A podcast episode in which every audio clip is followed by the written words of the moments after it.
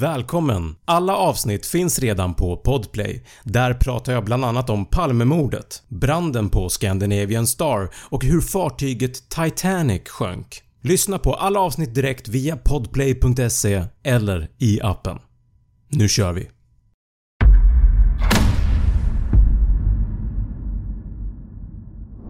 Vad händer med kroppen när man dör? Det ska vi ta reda på idag. Vad händer efter döden? Det är en fråga som människan har ställt sig sedan begynnelsen. Men i den här videon ska vi inte spekulera i var medvetandet tar vägen någonstans. I den här videon ska vi prata om din kropp och vad som händer med kroppen efter att man har dött, timme efter timme. Första timmen efter dödsfallet. Det första som händer vid dödsögonblicket är att alla muskler i kroppen slappnar av. På grund av att detta även gäller i ansiktet så kan en person bli svår att känna igen, även för närstående vänner och familjemedlemmar. Ringmusklerna som kontrollerar passagen av mat och vätska i vårt matsmältningssystem slappnar också av, vilket betyder att beroende på kroppens position så kan urin och avföring läcka ut från kroppen. Inom cirka 15-20 minuter efter det att hjärtat har stannat så kommer kroppen att få en blekare färg. Det är på grund av att blodcirkulationen i kroppen har avstannat och att blodet lämnat de kapillära blodkärlen som finns i dermis, även kallat läderhuden, det mellersta lagret av huden och även hypodermis, underhuden, det tredje lagret av huden. Den här processen kallas för likblekhet eller på latin pallor mortis. Samtidigt som detta pågår så kommer också kroppen sakta men säkert att kylas ner. En process som kallas för algor mortis, likkyla.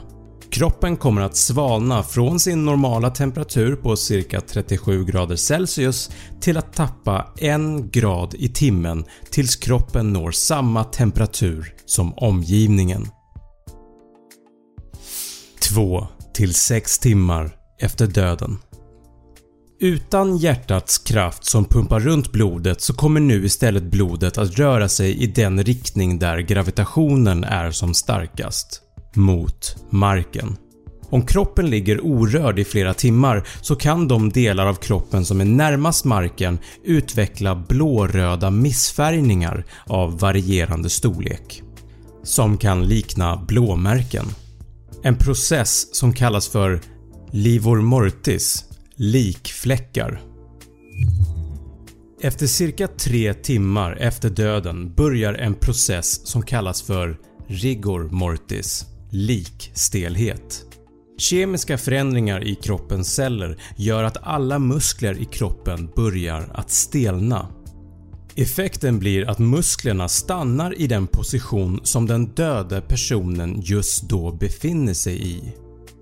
Likstelheten börjar överallt i kroppen men det är i de små musklerna som det syns först till exempel fingrar, käken och i nacken och sen vidare i ansiktet, bröstet, magen, armarna, benen och så vidare.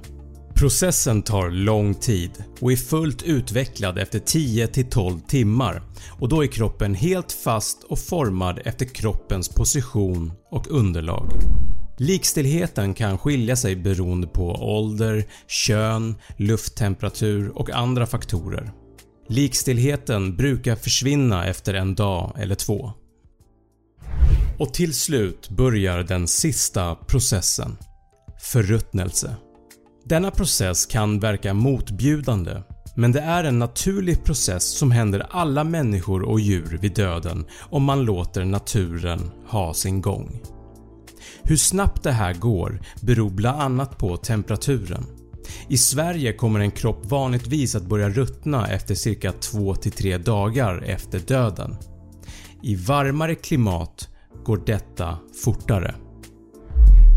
Våra tarmar är fulla av bakterier som är viktiga för matsmältningen.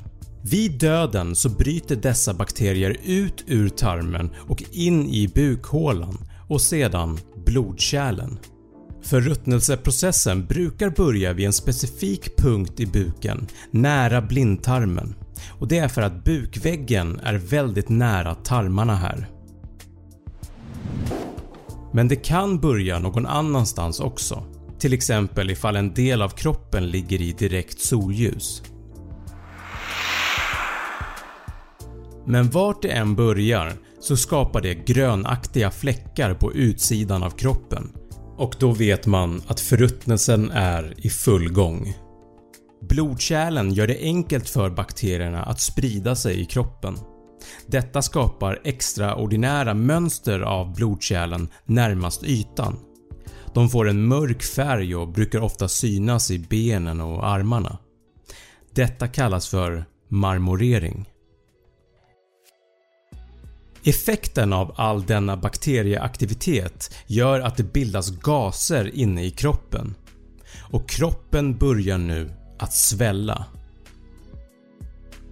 Har du någonsin undrat varför en död kropp flyter upp till ytan efter ett tag? Det är på grund av förruttnelseprocessen.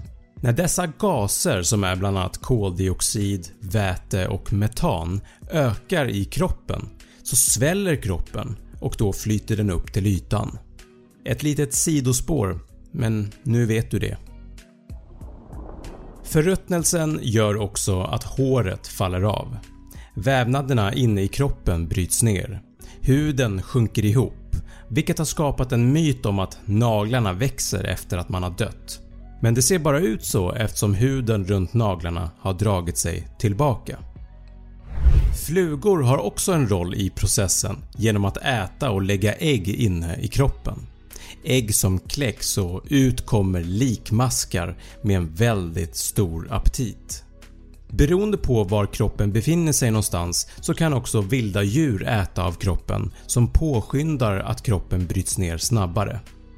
Den döda kroppen luktar nu också förfärligt. Efter en vecka så kommer alla mjuka vävnader i kroppen börja att bli flytande. Inom en månad så är alla mjuka vävnader som till exempel tarmar, magen, hjärtat och hjärnan och så vidare flytande. Kroppen börjar nu att se ut som en svart sörja. Senor och ligament är relativt resistenta mot förruttnelsen och kan ta längre tid att brytas ner. Skelettet är den sista delen av kroppen som bryts ner, vilket tar väldigt, väldigt lång tid. Vi har hittat ben från mänskliga förfäder som är över 4 miljoner år gamla. Men det kräver förstås optimala förhållanden för att skelett ska hållas i ett sånt fint skick under en sån lång tid.